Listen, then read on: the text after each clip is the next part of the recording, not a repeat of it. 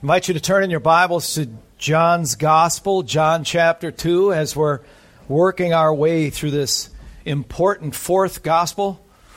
We're some four months or so into this Gospel and getting through, working through this uh, shorter chapter. There's only 25 verses, and we've already covered the wedding at Cana and last week we looked at part one of Jesus collect, collect, cleansing, rather, excuse me, the temple, and it's um, really quite a contrast, as we noted last week. Quite a contrast between the settings there at Cana and now here, where he is in Jerusalem, and he what he sees is most disturbing to him.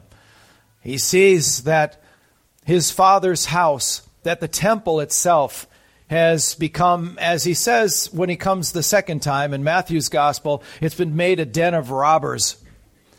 There's corrupt, crass commercialism going on. And we have reason to believe that it's, I think it's reasonable to believe that the high priest on down had a hand in them bringing their wares into the Temple Mount area. Because before that, historically, they were outside of the temple.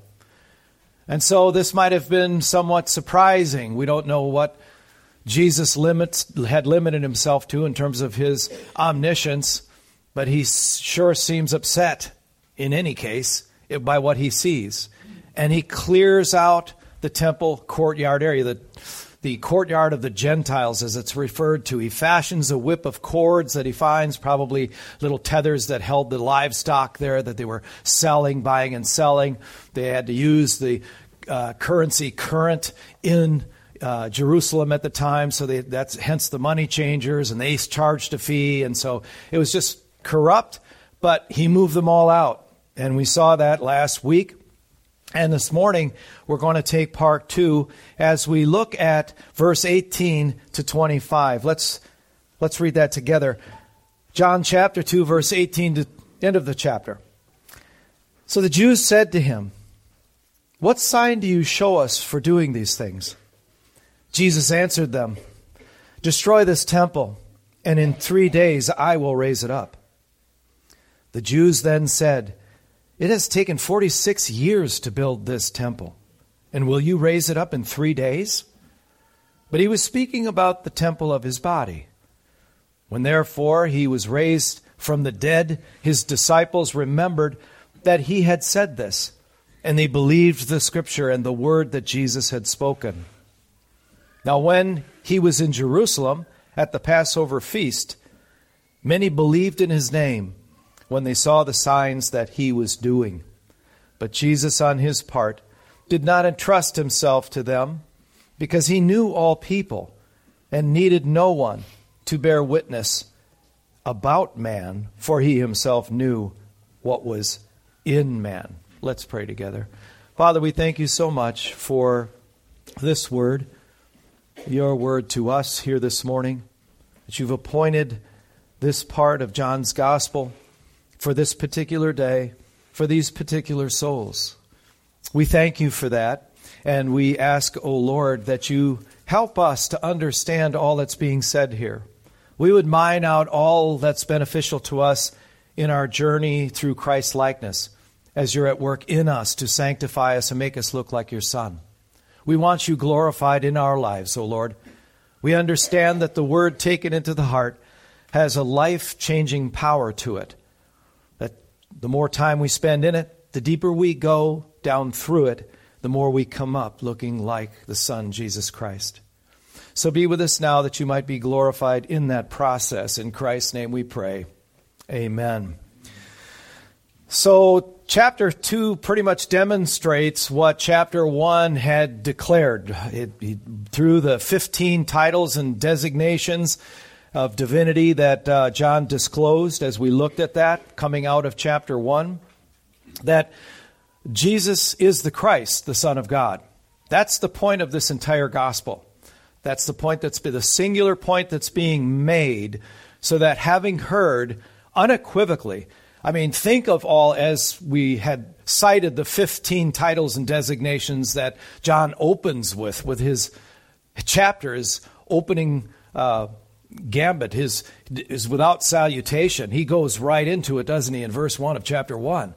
In the beginning was the Word, and the Word was with God, and the Word was God. I mean, that's, that's his opening line, not, hello, how are you? My name is John. He doesn't even cite his name in the entire gospel. So, chapter 2 is a demonstration of those facts about who Jesus is. We get to actually see him fulfill those titles that he's been given in chapter 1. All the deep theology that we uncovered there as the Lord was showing us who his son actually is. We see the dem- it coming in a most poignant and powerful demonstration. We saw that at the very beginning in a very uh, gentle and, and uh, serene way at a wedding when he turned the water into wine. So we're seeing a declaration of deity that's proven in four impressive ways in this chapter. First of all, we're seeing it in the power that he has over nature. He's turning pure water into wine, some 20 to 30 gallons worth. So here's the Christ with all those titles and more. But whatever is disclosed about him coming into this chapter, we're seeing he doesn't even have to speak a word. He doesn't even say wine, nothing. He said, just fill those jars with water and then take it and give it to the master of the ceremony. And they're dipping in and going, oh my, this is the best wine ever, right? And he also does that. He demonstrates his power over men, obviously, as we've seen last week by the cleansing of the temple. It's amazing. He fashions this whip. Of course, he didn't whip anybody, he didn't whip any of the livestock. It just was symbolic. And they all leave without resistance, without any kind of calling down of the temple guard, without any of them fussing. They all clear out. And, and that alone was amazing. But now, by his power of predicting the future, and we'll look at that. We're going to look at this one, at one section at a time. His prophetic power tear down this temple, and in three days I will raise it up again. And John, of course, disclosing this is some decades later when he's writing, obviously. So John knows he's talking about he's talking about the temple of his body. So we get that information. We didn't have to wait decades to find out. We have far more, immeasurable amount of information about who God is and about who the Christ is by what has been given to us. It's just absolutely remarkable. That's why it takes time to go. And through this gospel, this takes time. There's so much here. So the precision of his prophecy, and we're going to look at that as we get to it. And fourth, by the power of his knowing the thoughts and motives of all mankind. It doesn't matter who you are, he knows not only what you're thinking, but what your motives are. And we're going to look at that too.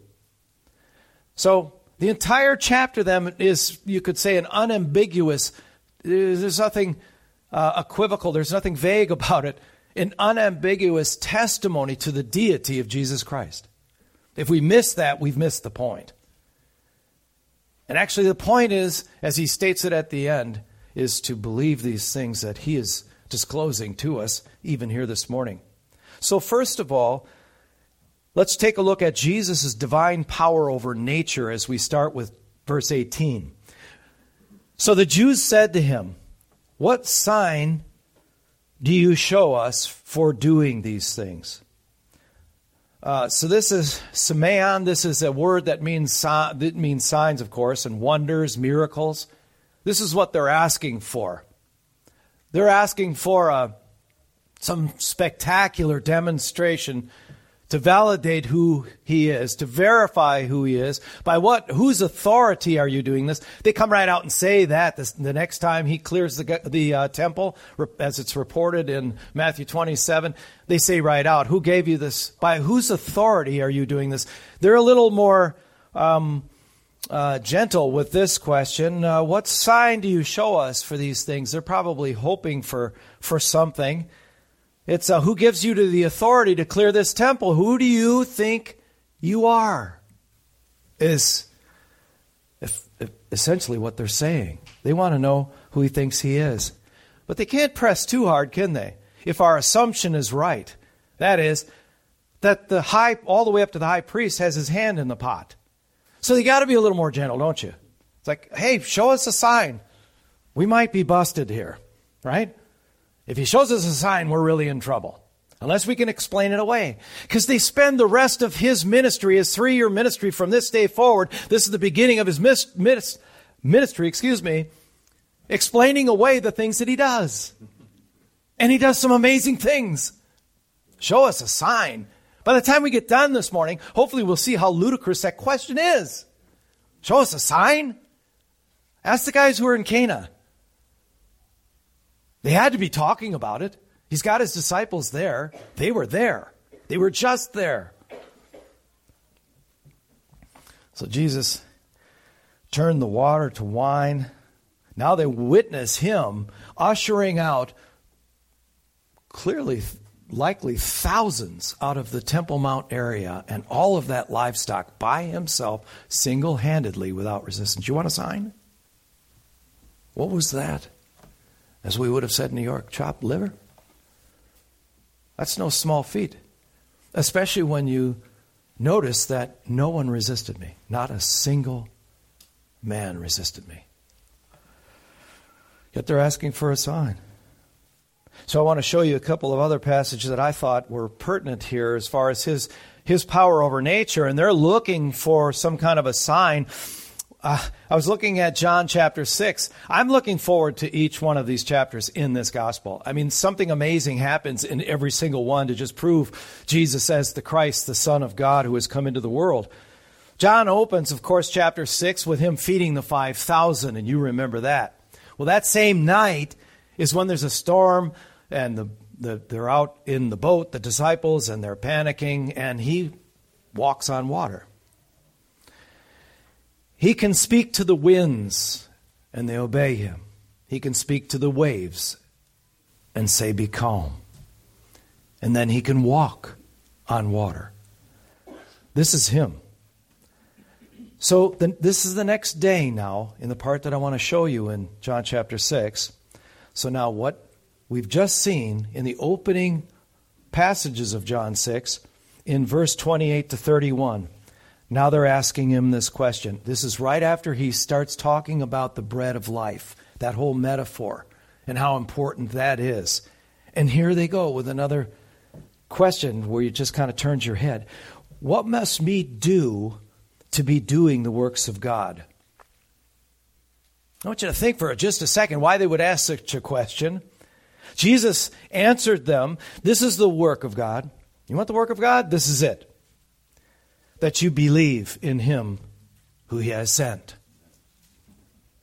That's the work of God. Do you think they get it? Let's press on. So they said to him, Then what sign do you do? There they are. There they go again. That we may see and believe you. So it's by sight. They're going by sight. You see that? And we walk by and not by sight. That was just Jesus' point. I, I, want you to believe. Believe what? Well, um, by this time, take your pick. It's pretty clear who he is, but he, he says, uh, they said, uh, show us that so we might see and believe. What work do you perform? Our fathers ate the manna in the wilderness, as it is written, He gave them bread from heaven to eat. Oh, I get it. So all you've seen Jesus do is acts that are contrary to the natural order. You've got men to move, you turned water to wine, all of those things. You, you did those. But I'll tell you what our father Moses did. It rained down bread. You're talking about bread? We had bread for days. Do something like that, and we might believe you. In Mark chapter 8, 11 to 13, and by the way, they missed the most important point that true saving faith is not by works performed, it's by faith, it's by believing. That's going to be John's whole point, whole thesis going forward. So in Mark 8, 11 to 13, after feeding the 4,000, the Pharisees came, verse 11, and began to argue with him, seeking from him a sign from heaven to test him. Do we got to bring up Moses again, Jesus? Because, man, that was impressive. Like walking, walking on water. Yeah, okay, so you're doing things here. You're, you're healing people. You're, you're giving sight to the blind. These things are impressive, but you know, we've got magicians and astrologers who can do some pretty uh, impressive stuff in this natural order. Rain down bread from heaven. Would that have convinced them, by the way? I love the next, what it says next. And he sighed deeply in his spirit, I would say, and said, Why does this, gener- this generation seek a sign? Truly, I say to you, no sign will be given to this generation. Which is ironic because, of course, he's given them a plethora of signs. He's done many, many things already.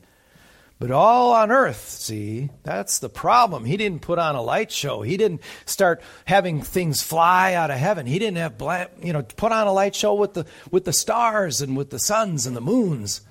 Do something really impressive. Well, that's not the issue with them, is it? The issue is brought up, of course, and that's why I have a reference. We're not going to look at it now. There isn't enough time. There's a lot I want to show you here. But to Matthew 12, 38 to 40, where he says, A wicked and what? adulterous na- nation. What does adultery mean? You're unfaithful to God. You've, you've married another. He calls it idolatry, right? There's idolatry in your heart. A wicked and adulterous, unfaithful people look for a sign, and none's going to be given, except for three days and three nights in the belly of the whale like Jonah.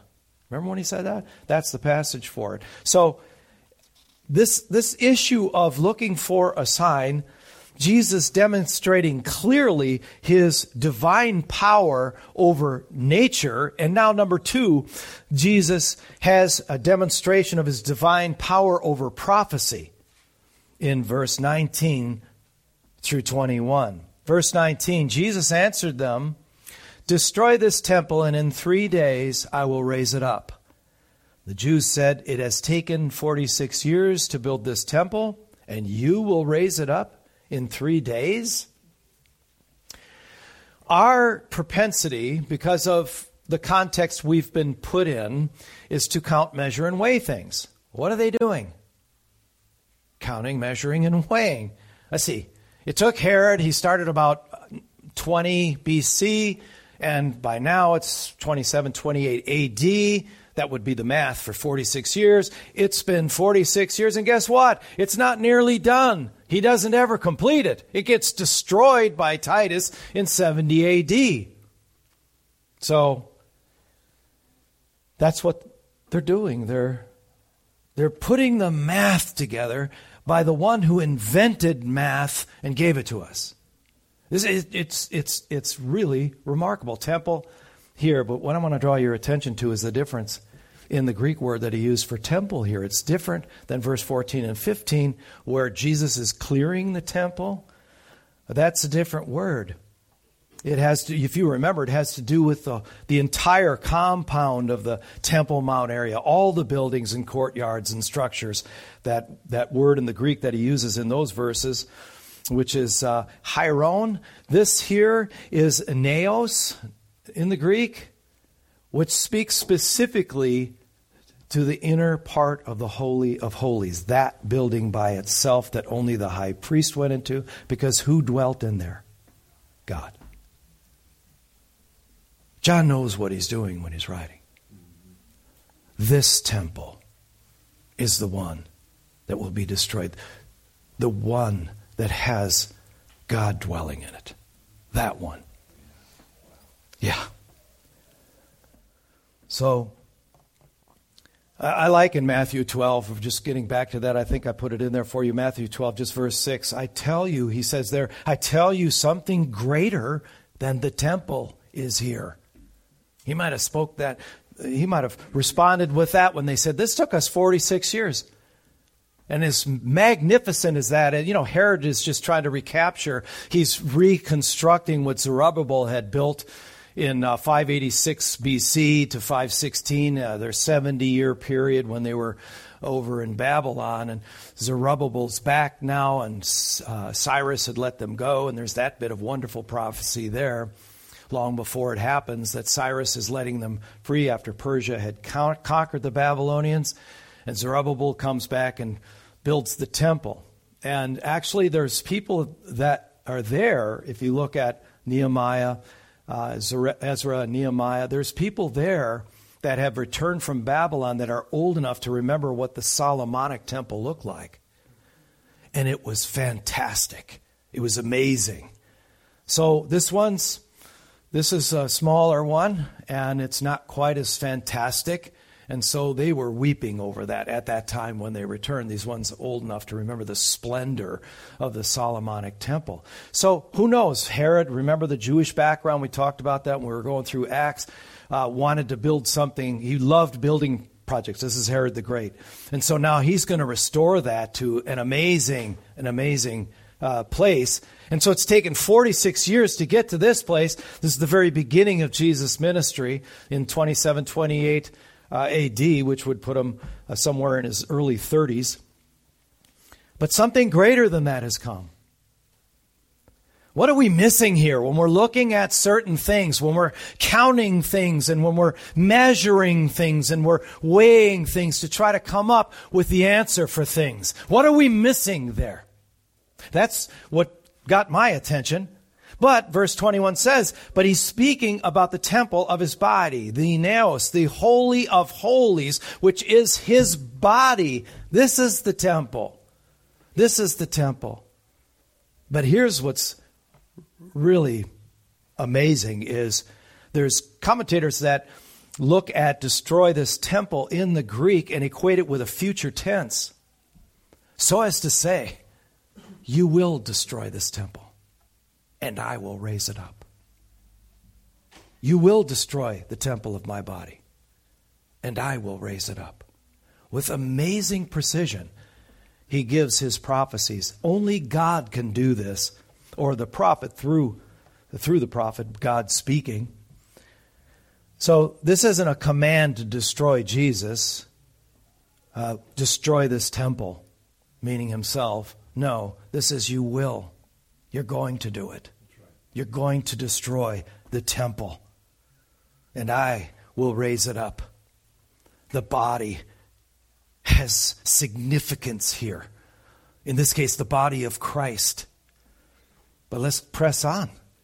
So it's not a command to destroy Jesus. He's stating the certainty of a future fact is with that prophetic precision that he has. A future, of course, that John now is well aware of, right? He was at the, the crucifixion.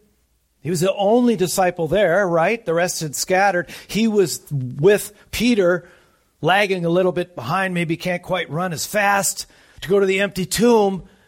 He's gone.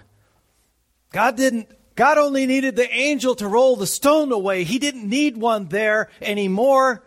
They could have punched out at that point, right? Day's over. Let's get back to glory. Let's get out of here. Yet he left them there to tell them who came, who loved him, who still want to follow him, who are still pursuing him, who are in deep, wretched grief that he's gone. They, they can say, Who are you looking for? And why are you looking for him? Didn't you listen to what he told you? See, John's getting all that now. And so we are benefiting from that. Wonderful. It has taken 46 years to build the temple, so, okay. But what we want to pay attention to is the exact words there, because Jesus answered them. Now, let's review it again before I show you something else. Destroy this temple, which is, you will destroy this temple, and in three days I will raise it up. Now, watch this. You just heard it. You're looking at it in your Bibles. Three years later, fast forward three years later, we're at Jesus' trial. Some stood up, this is Mark 14, 57 and 58. Some stood up and bore false witness against him, saying, Now listen to what they're saying. We heard him say, I will destroy this temple, that is made with hands, and in three days I will build another, not made with hands. Is that what he said? No. It's not even close. This is a refabrication. This is, this is twisted. This is false.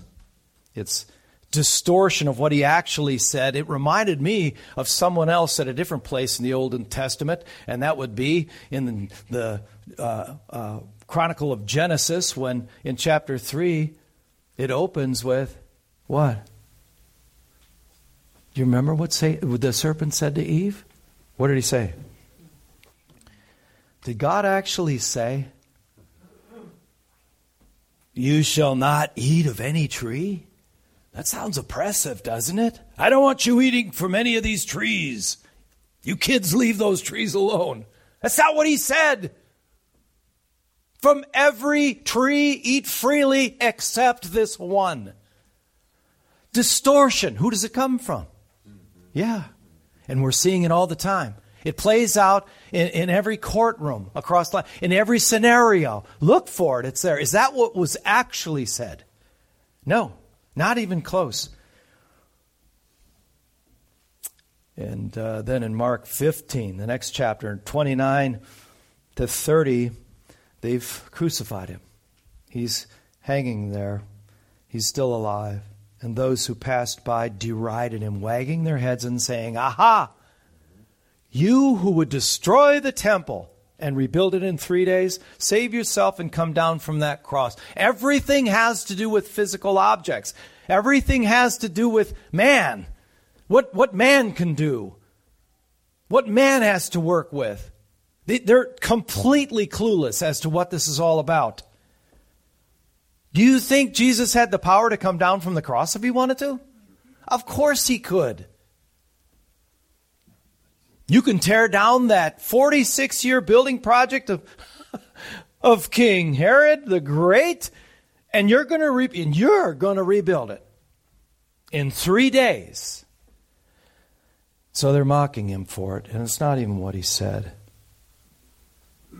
Did he have enough reason to be discouraged? He sure did. Would we wonder if we were in his place why we were even assigned to this assignment because nobody's getting it? And the worst part is, nobody wants to. Don't don't mess up my life. I've got it squared away just the way I want it. Thank you very much.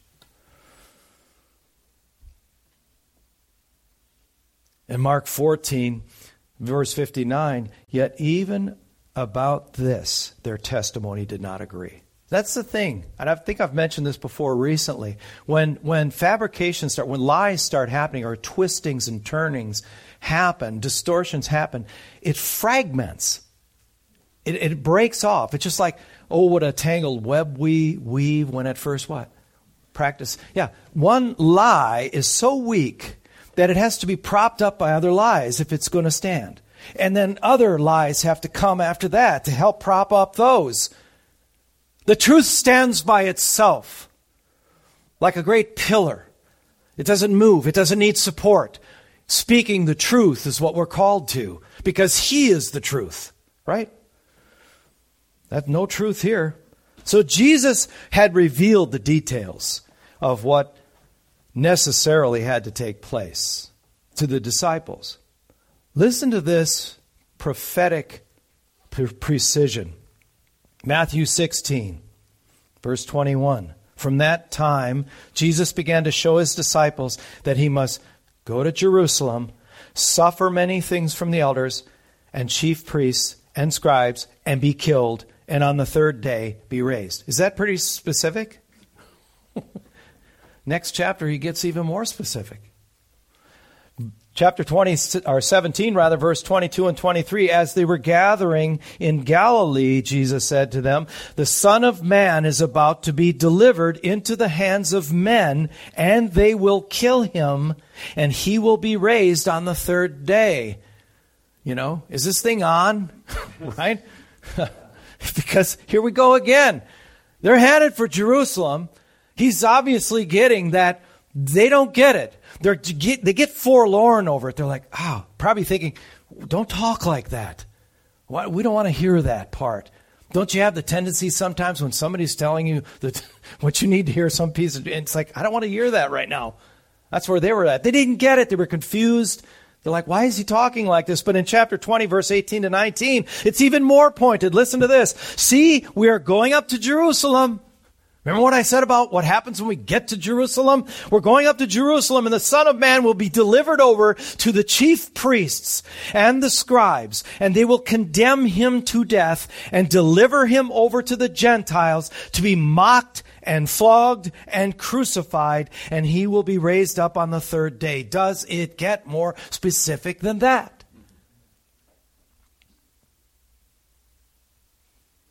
This prophecy there isn't a detail you suspect immediately that he doesn't know.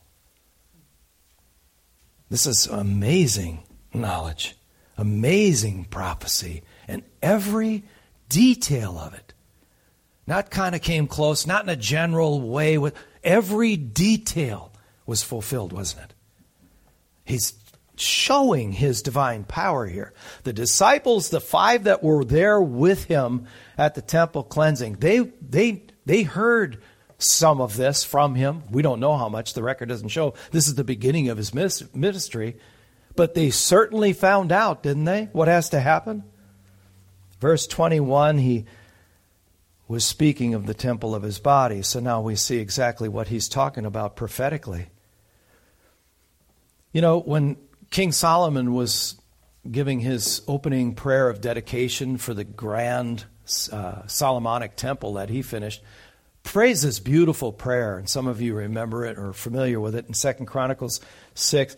And in verse 18, Solomon prays, and watch what Solomon gets. Remember, he was fairly wise, right? According to what Scripture says. But will, but will God indeed dwell with man on the earth? Somebody might be getting it here.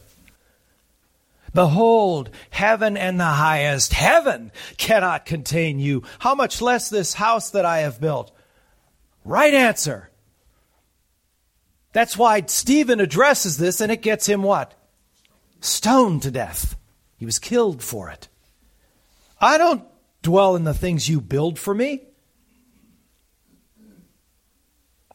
You're going to destroy this temple and I'm going to raise it up. How about that? Wow, uh, that's impressive. And you have uh, Paul then, or Stephen rather, in his sermon. It's amazing because he cites this in Acts 7 48 to 49. Yet the Most High does not dwell in houses made by hands. He's got to already be gaining their ire. You can't do much to a king, King Solomon. But this is just who? Who is this guy? Remember what they said about him? They falsely accused him. We'll look at that in a second. But the Most High does not dwell in houses made by hands. As the prophet says, Heaven is my throne, and the earth is my footstool. What kind of house will you build for me, says the Lord? Do not my hand make all these things? Like the stone itself, and the lumber itself, and the gold, the minerals, all the rest of it?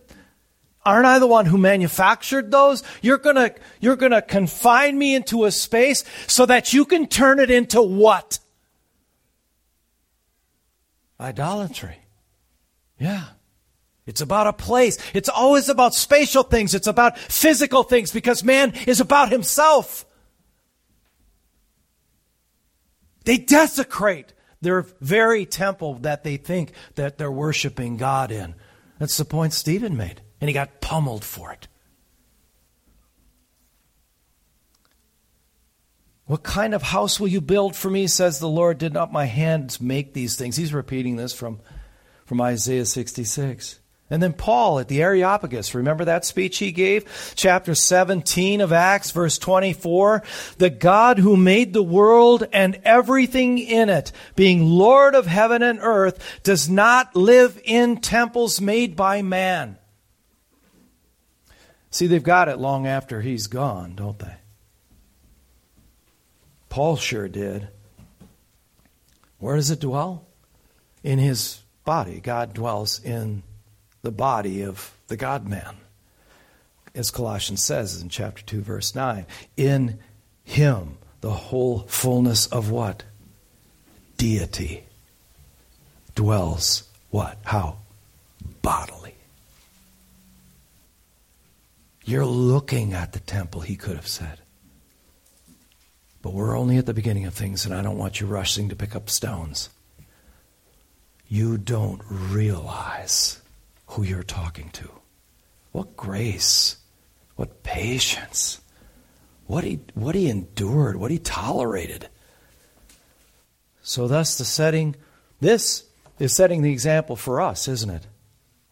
His temple will be the individual and collective or corporate body of believers, won't it? And we know those verses. We're very familiar with them. 1 Corinthians 6, where don't, don't know you not that your bodies are what? Temple of the Holy Spirit. See, we have the benefit of all these things. Isn't that amazing? We have the benefit of all of this amazing truth revealed to us. But what does that then put on us? A great responsibility, doesn't it? They didn't have anywhere near the information we do that's illuminated by the Holy Spirit if we would simply pick up and read like we're doing here this morning. It's, it's remarkable. We are individually and collectively, the church is the body of Christ now.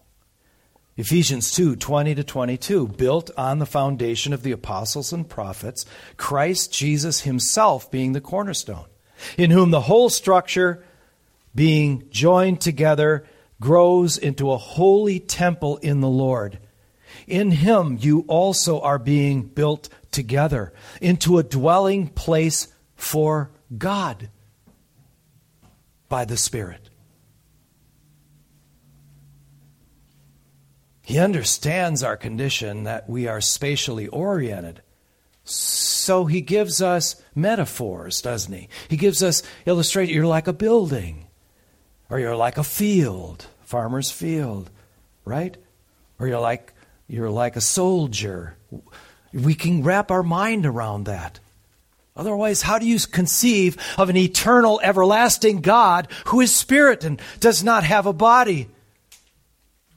Yet he created this context. He put us in. And so he speaks to us this way as though speaking to his children because he is.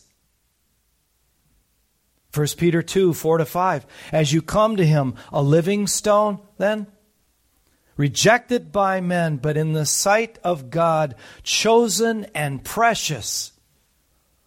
That's his building stones. Chosen specifically and precious to him to build this glorious temple. You yourselves, like living stones, are being built up as a spiritual house to be a holy priesthood, to offer spiritual sacrifices acceptable to God through Jesus Christ. He doesn't need brick and mortar. We build it. We say we've got them contained there. We manage things according to our father Moses, we'll do these sacrifices and we'll be fine, and he'll tear it down. He loves us enough to do that. He'll tear it down. We can make those structures in our heart, can't we? I think you can carry the metaphor that far. Third, Jesus' divine power over death. So we see his divine power over nature I mean, and there's so many other places where he demonstrates that, right? We'll be looking at those miracles as we go forward, and the synoptics have even more. But his divine power of prophecy, couldn't we spend a whole lot of time on that? it's remarkable. But we're going to take these in bite size because it has its own effect to bring these together collectively so you can really savor the moment of what's going on here at the beginning of his ministry.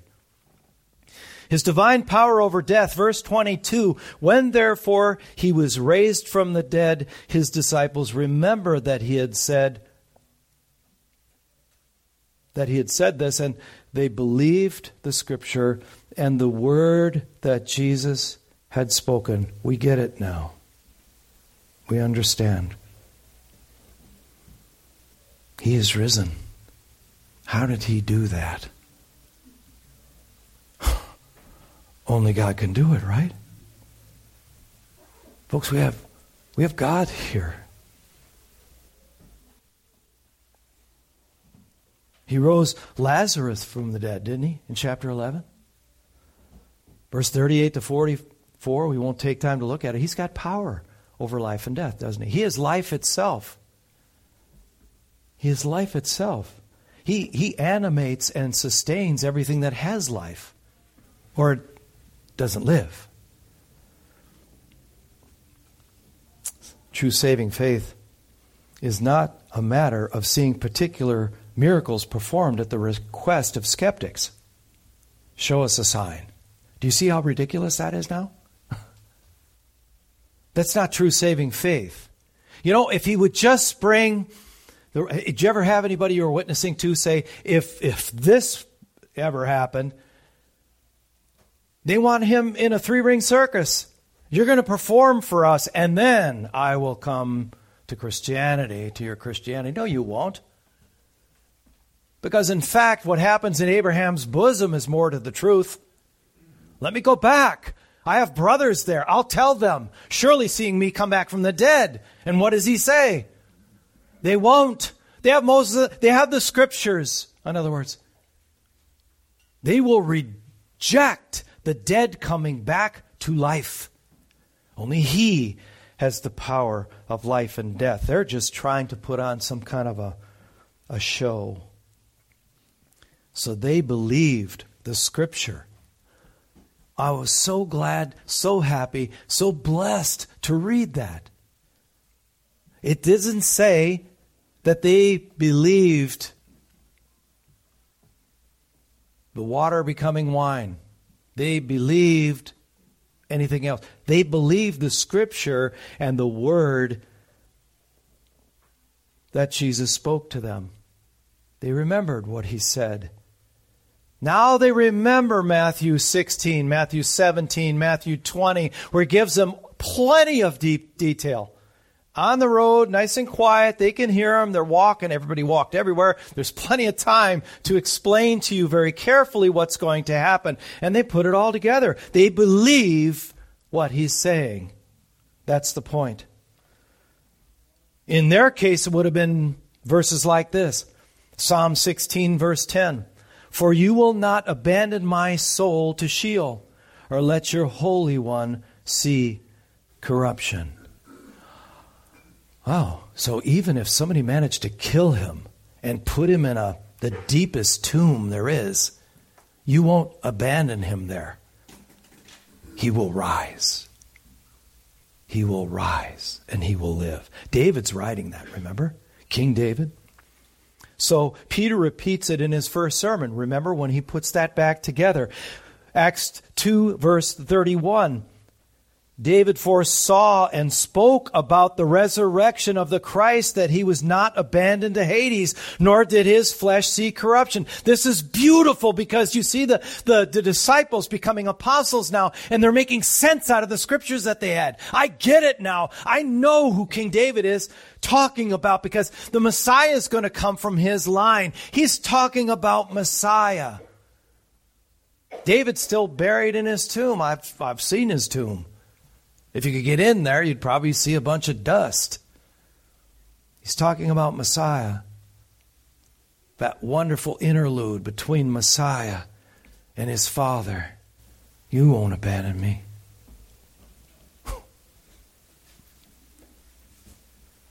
You won't leave me in the grave. And He won't leave any of us either. You and I who believe. Number four we see Jesus' divine power of all knowledge. This is amazing. Verse 23 to 25. Now, when he was in Jerusalem at the Passover feast, many believed in his name when they saw the signs that he was doing. But Jesus, on his part, did not entrust himself to them because he knew all people and needed no one to bear witness about man, for he himself knew what was in man. Many believed in his name, it says there, because, well, of course, because they saw the signs that he was doing. It said that he was doing signs, and so they're believing the signs when they saw the signs he was doing. So, yeah, they believe who he is. Sure. I believe that. Why didn't he entrust himself to them? Because he can read their hearts. Something you and I can't do. We think that we can from time to time, don't we? I know what you're thinking. No, you don't. You really don't. I was just working on my grocery list, you know. So this word is pisteuo, which is the same word that's used where when it says that they believed. It's pisteuo, but he didn't entrust himself. Pisteuo. It's the same. Those are synonyms. So it's faith, it's trust, it's belief. All synonyms. Amazing.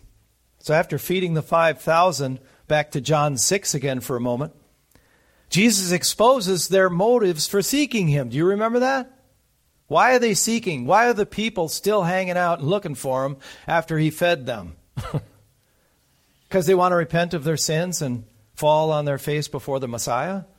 John 6, 26, truly, truly, I say to you, I'm about to tell you something. This is very, very certain, and you need to hear it. That's, that's how he would mean that expression. I say to you, you are seeking me not because you saw signs, but because you ate your fill of the loaves, because I fed you. Not because these the Father has allowed these fantastic signs to take place in the ordinance of God Himself. These things are taking place. There should be, there shouldn't be any question at all. No, you're here so you can get another meal. By the way, did you pick up on this? You are seeking me not because of the signs, but because of the fill of loaves. Do you remember the question? What are you seeking? You see why now he asks it? Does he need an answer to that because he doesn't know? He wants you and I to think about that. What are you seeking? How gentle, how patient, how loving. I want you to think about this. Okay, well, come and follow me. You want to see where I live? You'll come and you'll see. Wow, that's a supercharged statement right there. And then his, you put that together with his other question to his mother Woman, what does this have to do with me? Two of the most important questions I think we can carry in our minds going forward the rest of our lives. Well, you know, it's not based on belief that a person is saved. You're, you're familiar with James 2:19. You believe that God is one. In other words, you believe in God. You do well. Even the demons believe and shudder. Or Mark 1 24. When the demons say themselves, the demons state with perfect precision who he actually is. What have I to do? What have you to do with us, Jesus of Nazareth? Have you come to destroy us? I know who you are, the Holy One of God. Do they believe? Yeah, they're not making that up. I know who you are. I know you're the Holy One from God. And what are you doing here before the time? We're having fun here. Leave us alone, Son of God. They knew who he was. This is belief, folks. How about Mark 5 and verse 7? And crying out with a loud voice, the demon said, What have you to do with me, Jesus, Son of the Most High? I know you're the son of El Elyon, God Most High. Yeah, so you believe that that's who I am? Sure. Leave me alone. But we we refrain from thinking that way about other people who claim to be Christians. Don't tell me I don't believe. I believe. Hmm. The demons not only saw the signs that Jesus was doing when they were exposed, they became part of the sign. Jesus could cast out demons. Of course, the demons believed. They were, they were no part of him. Luther speaks to this kind of a confession as, quote, milk faith. He goes on, this explains a, a young faith of such as enthusiastically agrees and gives in and believe they believe but just as quickly withdraw when they hear something unpleasant or unexpected. Or that challenges their life. That was it with the sanhedrin. They didn't lack intelligence. Are you kidding me? The scribes? Nobody knew the scriptures better than they did they were the temple lawyers. They knew the, the, the, the, their scriptures inside and out. They believed.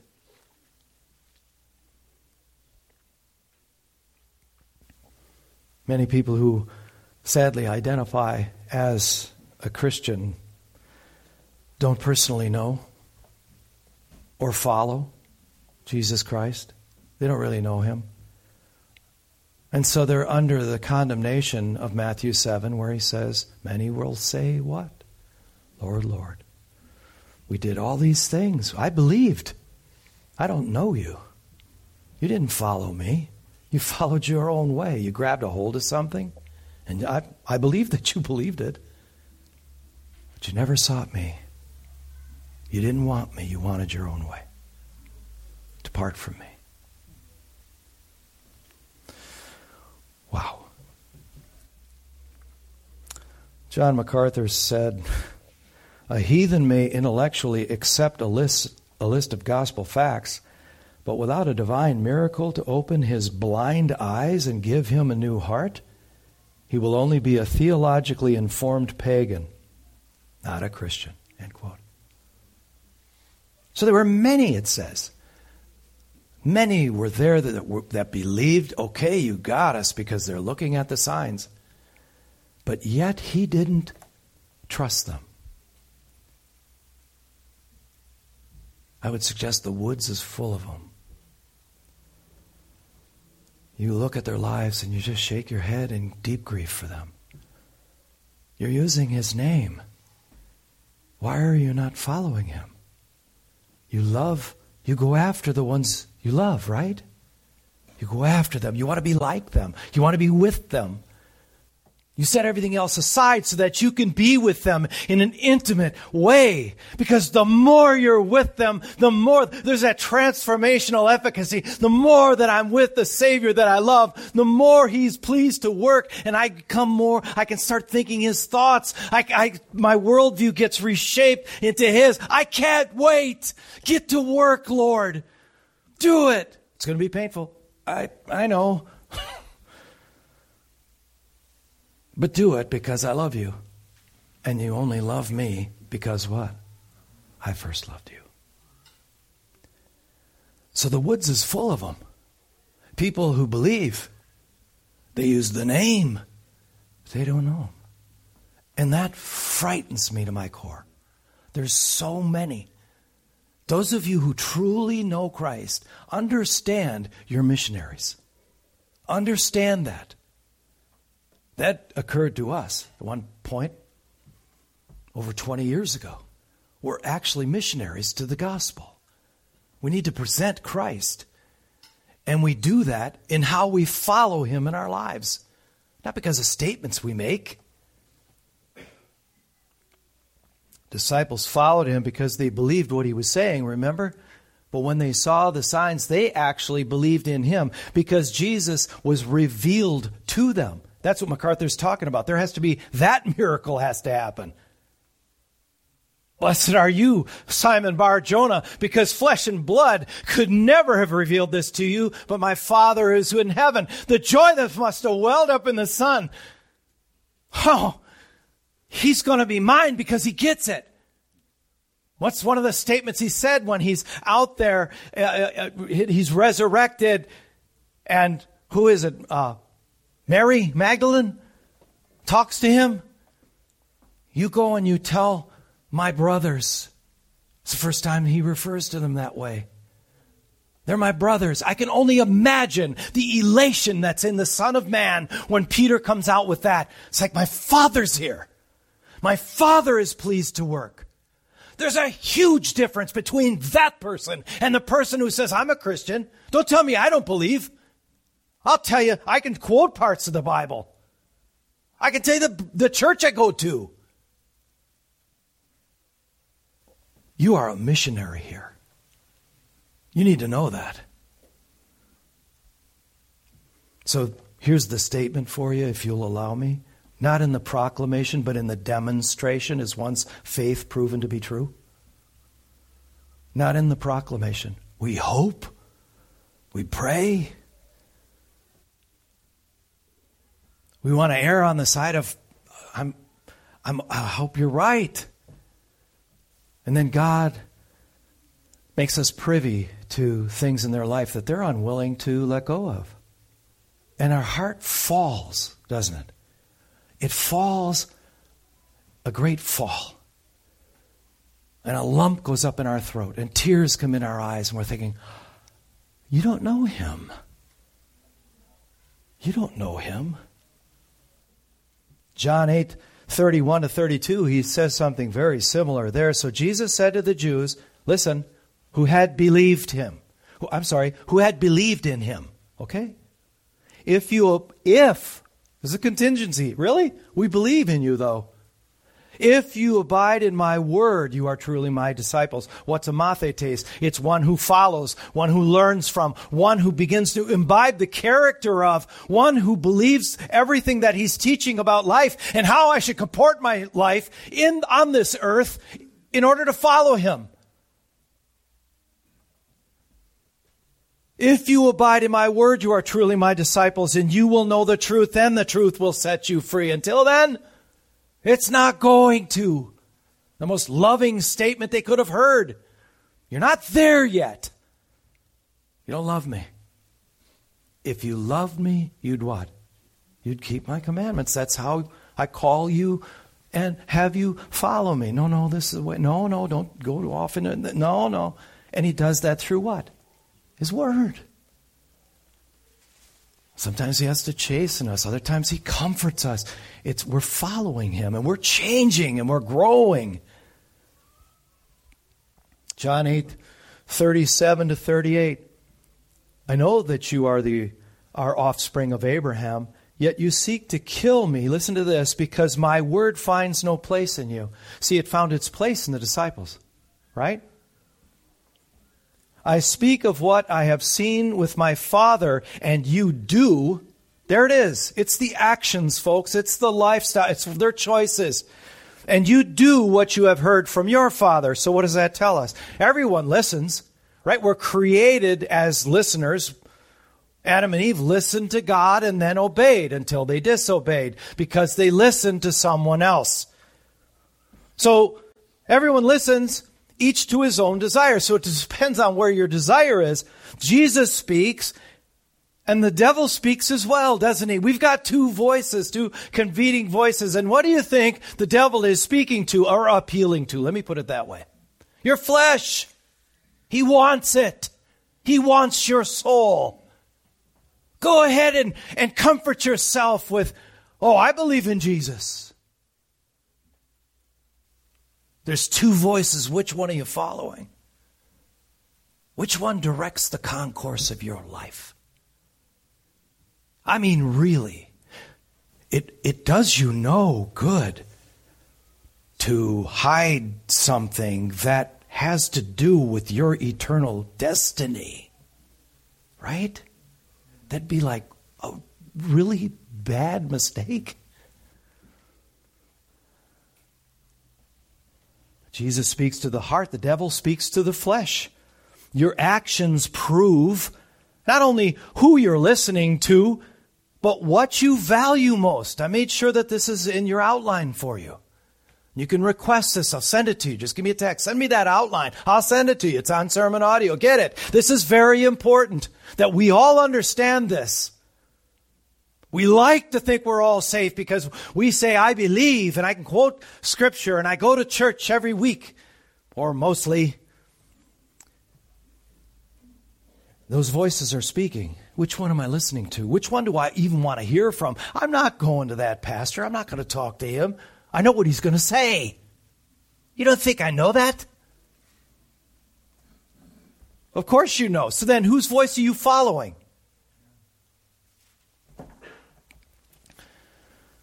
Lord, have mercy. Lord, have mercy. 1 Kings 8, 38 and 39. Each knowing the affliction of his own heart. This is back to that prayer again. This is each knowing the affliction of his own heart and stretching out his hands toward this house. This is for the temple then hear in heaven, he's appealing to God, then hear in heaven, your dwelling place. See, he knows where God actually dwells. Isn't that cool? They got it in the Old Testament, just didn't happen in the New because of what they made out of the temple. And forgive and act and render it to each whose heart you know, according to all his ways. For you, only you, know the hearts of all the children of mankind. Psalm 44, 20 to 21. If we had forgotten the name of our God or spread out our hands to a foreign God, any other idol on this created place, wrapped my heart around it, spent my mind on it, dug deep on it, Lord, Lord, would you not discover this? For he knows the secrets of the heart. Who do you think you're pretending to? Not him. You can fool us. That's no big feat. He's looking straight at your heart, and yet He lets us breathe. wonderful grace. Wonderful grace. 1 John 3:20. Got to get this in for a landing. For whenever our heart condemns us, God is greater than our heart and He knows everything. Aren't you thankful? It's not meant to frighten you, it's meant to give you a reverential fear. Uh, but it brings comfort if you have the right kind of fear of God. It brings comfort and not trepidation. We can go to him. Whoever confesses his sin, he will be forgiven and have his heart what? Cleansed from all unrighteousness. It's so wonderful. He not only says, I forgive you, come here. I'm going to bathe you from that nastiness. I'm going to wash it all away. Acts 1:24 when they're replacing Judas, you Lord who knows the hearts of all. Psalm 7, 9 to 10, oh let the evil of the wicked come to an end and may you establish the righteous, you who test the minds and hearts, O righteous God. My shield is with God who saves the upright in heart. Revelation 2:23 and all the churches will know that I am He who searches mind and heart, and I will give to each of you as your works deserve. That should get all of our attention, shouldn't it? For either comfort or great concern and conviction. Remember what John says at the end and John 20, verse 30 to 31, and we'll close with this. Now, Jesus did many other signs in the presence of the disciples, which were not written in this book, but these are written. Why? So that you may believe that Jesus is the Christ, the Son of God, and that by believing you may have life in his name. Let's go to him now no more pretense. Hearts wide open, full honesty and transparency because he sees the reality of our life and our motives and our thoughts already anyway. But he's a God of grace, he's a God of mercy. Let's pray. Father, thank you so much for your grace, for your mercy. Why you trifle with wretches like us is beyond our ability to understand, but yet we rejoice we rejoice in the sacrifice of the Son. We thank you, O Lord, that you have said, Come unto me, all of you who labor and are heavy laden, because we do that to ourselves, and you know it. You know our hearts altogether. And you say, I will give you rest. Take my yoke upon you. My yoke is easy, and my burden is light. Thank you, O Lord as we pray now, Lord, I pray for each and every soul within the sound of my voice that they would pray to receive you in perhaps for the first time a very real way, understanding that they have made choices that have kept you out of their heart. We pray for them, we pray for us as we thank you for the free gift of salvation in your Son, if only we would believe. For we pray in his name, Jesus the Christ. Amen.